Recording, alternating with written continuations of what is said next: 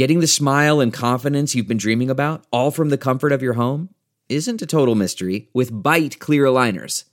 Just don't be surprised if all your friends start asking, What's your secret? Begin by ordering your at home impression kit today for only $14.95. Byte clear aligners are doctor directed and delivered to your door. Treatment costs thousands less than braces, plus, they offer flexible financing, accept eligible insurance, and you can pay with your HSA FSA. Get 80% off your impression kit when you use code WONDERY at Byte.com. That's B-Y-T-E dot com. Start your confidence journey today with Byte. The Angie's list you know and trust is now Angie, and we're so much more than just a list. We still connect you with top local pros and show you ratings and reviews, but now we also let you compare upfront prices on hundreds of projects and book a service instantly. We can even handle the rest of your project from start to finish. So remember, Angie's list is now Angie, and we're here to get your job done right. Get started at Angie.com. That's A N G I, or download the app today.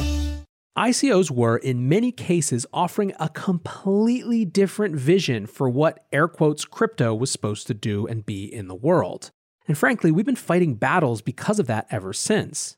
NFTs are obviously tied to the underlying technology architecture, but otherwise have almost nothing to do with what else is going on in the finance and money side of Bitcoin and crypto. No one is using Hashmasks as a global settlement currency or looking at NBA Top Shot as an inflation hedge. In other words, there is no narrative competition. Welcome back to The Breakdown with me, NLW. It's a daily podcast on macro, Bitcoin, and the big picture power shifts remaking our world. Breakdown is sponsored by Nexo.io and Casper, and produced and distributed by Coindesk.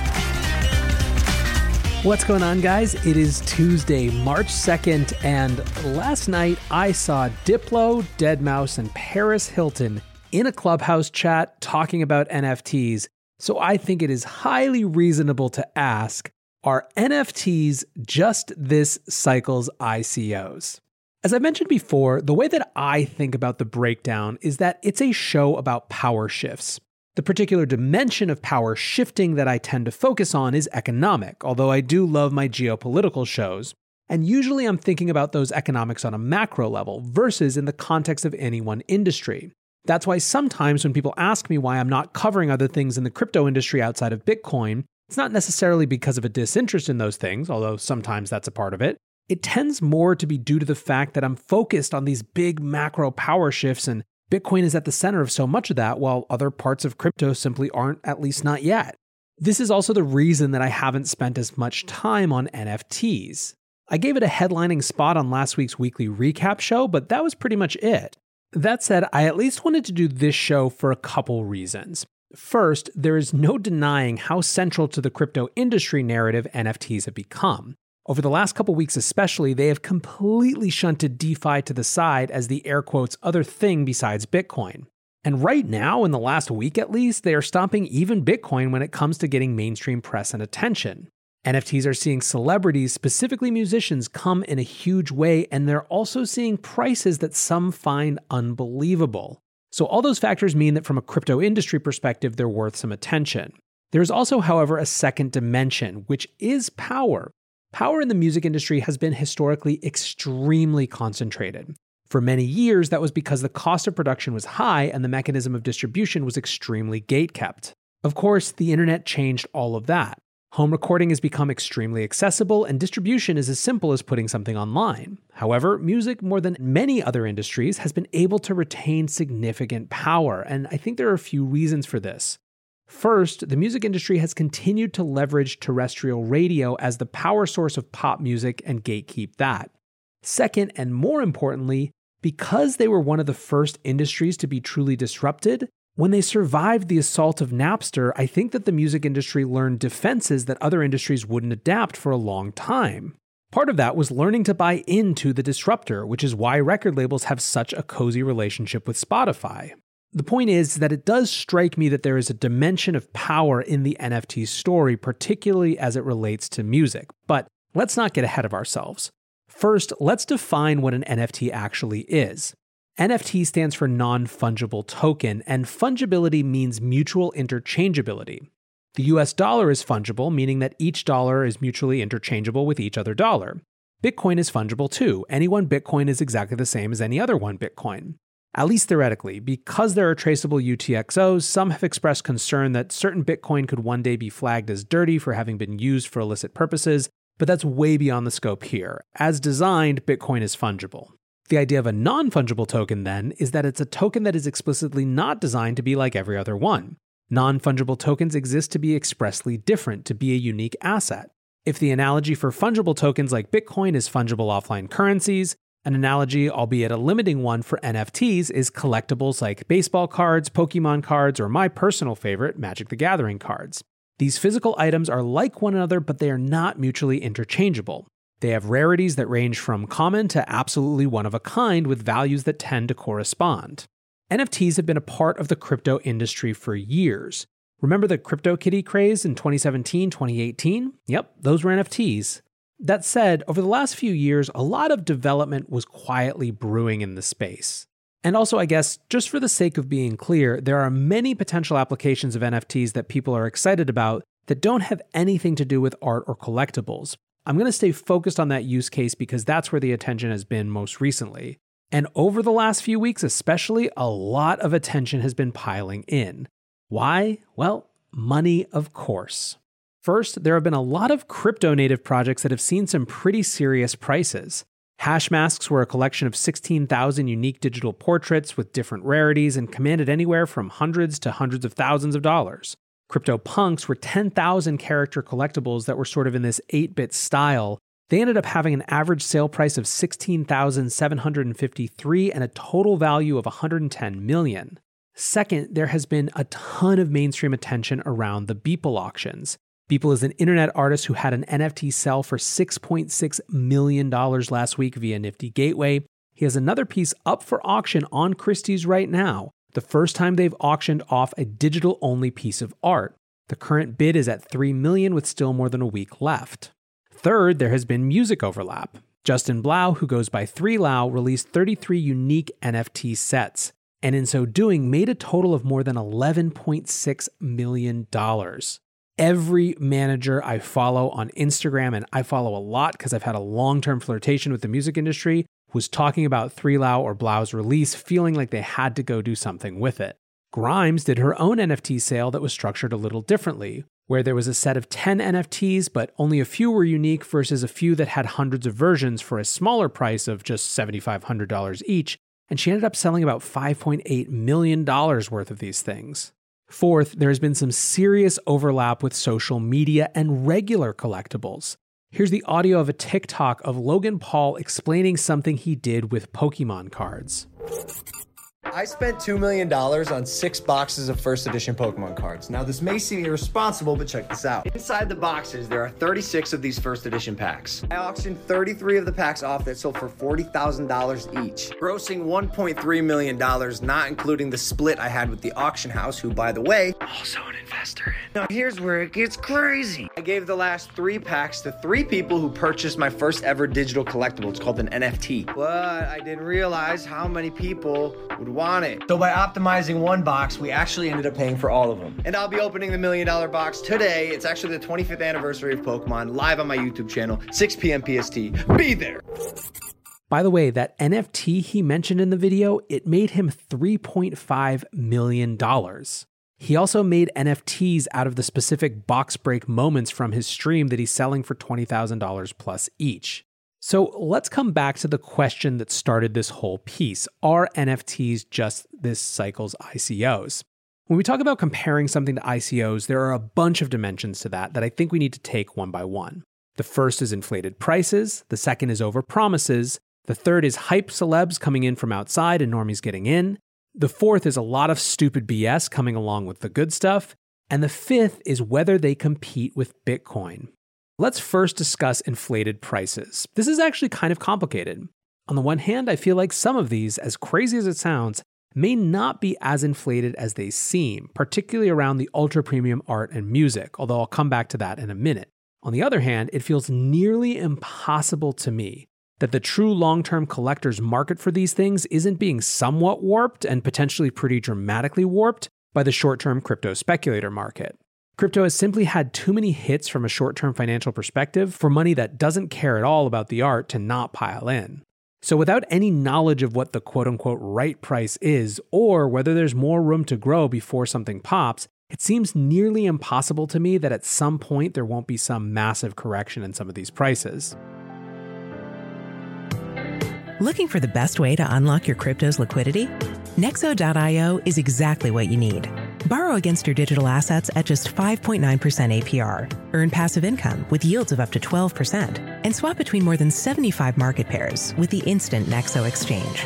Try the Nexo wallet app to get the whole 360 degrees of crypto banking. Get started at Nexo.io.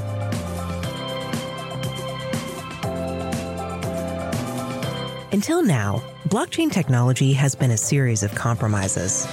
No Layer 1 protocol exists in the market that supports everything enterprises, developers, and consumers need from decentralized applications. Meet Casper. Casper provides the blockchain ecosystem with a solution that makes no compromises around decentralization, security, or performance. Learn more at casper.network. Second comparison point is over promises. In the ICO era, overpromising was about literally saying that you were going to do things that you were never actually going to do in order to make a bunch of money off of highly liquid tokens.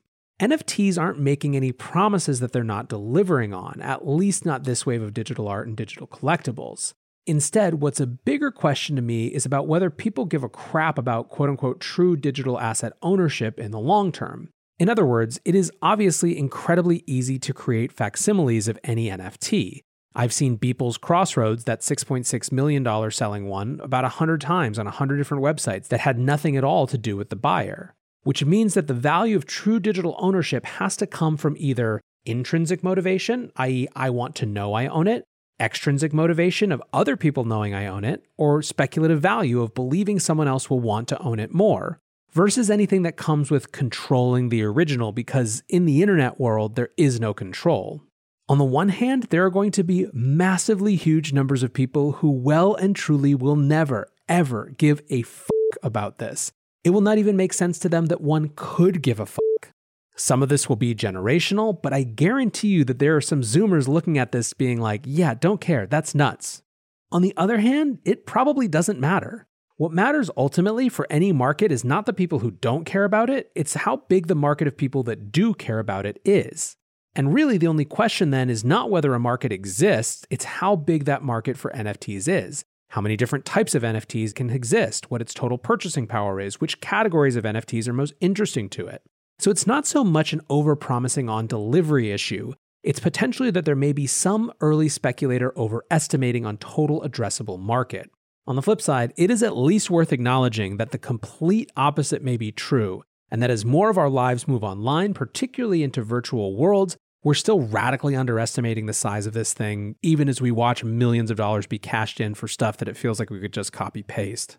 All right, the next comparative dimension to ICOs is hype, and I think this is the clearest dimension in which there is a common thread. Indeed, this more than anything else is why people are asking this question right now. Last night, like I said, Paris Hilton was in a clubhouse room talking NFTs, which she has now released. Diplo and Deadmau5 were there as well, and there was obviously the Logan Paul thing I mentioned. On top of that, there's NBA Top Shot, which is the biggest NFT by volume right now, and has every NBA team trying to figure out how the hell to get involved. Now, hype and celebrities don't by themselves damn a thing. The most worrisome to me would be the eighth tier celebrities trying to use this for sustained relevance and a quick buck. No matter what your space is, you really don't want that. On the other hand, the group whose use I'm most interested in are musicians. I tweeted the other day, something hit me last night watching 3LAU NFT auction. This isn't just a new creator business model. This might be the first time creators have been able to enable true markets around what they create. In other words, previous models like album sales and tickets to shows set an effective cap on what a fan spends. NFTs blow that cap off, allowing the biggest fans or speculators to set the ultra premium price. Wildly, this means less constrained capitalism that has way more benefit to creators. Basically, the idea for me is that there hasn't really been a good way historically, not at least a highly efficient market way, to let superfans pay way, way more. Sure, we can talk about patronage, but the terms of something like Patreon are still set and fixed and reduce the difference between fans rather than allow markets to allow them to be unique. I'm very interested in this idea that these NFTs could create a mechanism for the 100 people who love an artist most and or who have the most resources to love an artist most to provide a way bigger portion of their income than before, especially in a world where album sales were already effectively dead as a way to make money, leaving touring the only option, which can be really devastating for people's lives and relationships. I'm also interested in the idea that NFTs could effectively create markets for betting on the future prospects of talent in a unique way. I would have bought the hell out of Skrillex NFTs in early 2010, and I would have been right. All of that said, I'm definitely still concerned that these early prices we're seeing are one, due to them being really early, i.e., not a lot of competition, and two, due to the rampant speculative aspect.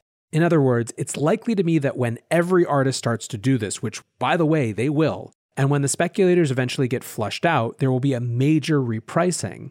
But it doesn't take $11.6 million for this to have been an amazing experiment for someone like 3LAU, and something that could have still been transformative in how he thinks about his business model. But this gets us, I think, to point D of the comparison to ICOs, which is sort of a separating wheat from chaff argument. I am not one to judge art, and my tastes are different than other tastes.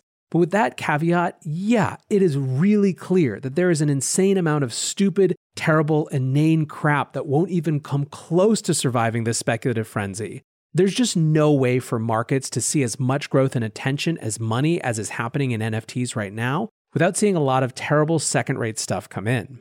By the way, a lot of the worst offenders will be those eighth tier celebrities that I mentioned before, and this will definitely get worse before it gets better.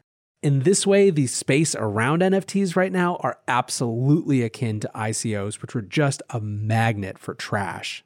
But finally, let's discuss point five. Does it compete with Bitcoin? And to me, this is the area where NFTs are least like ICOs. ICOs were, in many cases, offering a completely different vision for what air quotes crypto was supposed to do and be in the world. And frankly, we've been fighting battles because of that ever since. NFTs are obviously tied to the underlying technology architecture, but otherwise have almost nothing to do with what else is going on in the finance and money side of Bitcoin and crypto. No one is using Hashmasks as a global settlement currency or looking at NBA Top Shot as an inflation hedge. In other words, there is no narrative competition. Outside of narrative competition, one could ask is there competition for scarce resources? But I sort of don't think so there either. One, Bitcoin is pulling from a pool of clearly less and less scarce resources from a group of buyers that have nothing to do with NFTs and don't care and couldn't care less about them.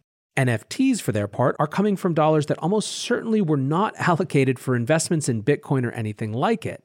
In fact, I would think that if there was any deleterious effect from strict resource numbers, it would come from altcoins and DeFi as the quote unquote hot new crypto thing to make a buck from, but even that I don't really see. It just feels like too much orthogonal money or money being pulled in from new communities. In fact, if anything, it feels like a chance to pull some of these normies in deeper. It's not surprising to me then that even diehard Bitcoin maxis are having NFT discussions in Clubhouse. So let's get back to that original question Are NFTs this cycle's ICOs? The short answer for me is no. There are some elements that are worth being concerned about, absolutely. I don't give financial advice on this show, but it's hard for me to imagine that prices won't be insanely inflated due to the twin presence of speculation and celebrity. I also believe that there is going to be a stupendous amount of bullshit before things resolve to being able to actually see who cares about these things for real in the long term and how many people and types of people that represents. But I'm also at least intrigued by their potential, and to me, it does remain a potential to shift markets around creation in such a way that the market can better reward more good creators outside and around the conventional system. As one whose primary interest is in shifts in power, that's something worth watching. Let me know what you guys think. Is this all just total crap? Is it a joke? Is it a waste of time? Is there something here that's interesting? Hit me up on Twitter at NLW, shout at me in the YouTube comments, and whatever you do, I appreciate you listening. Until tomorrow, guys, be safe and take care of each other. Peace. Look around. You can find cars like these on AutoTrader, like that car riding your tail. Or if you're tailgating right now, all those cars doubling as kitchens and living rooms are on AutoTrader too. Are you working out and listening to this ad at the same time? Well, multitasking pro, cars like the ones in the gym parking lot are for sale on AutoTrader. New cars, used cars, electric cars, maybe even flying cars. Okay, no flying cars, but as soon as they get invented, they'll be on AutoTrader. Just you wait. AutoTrader.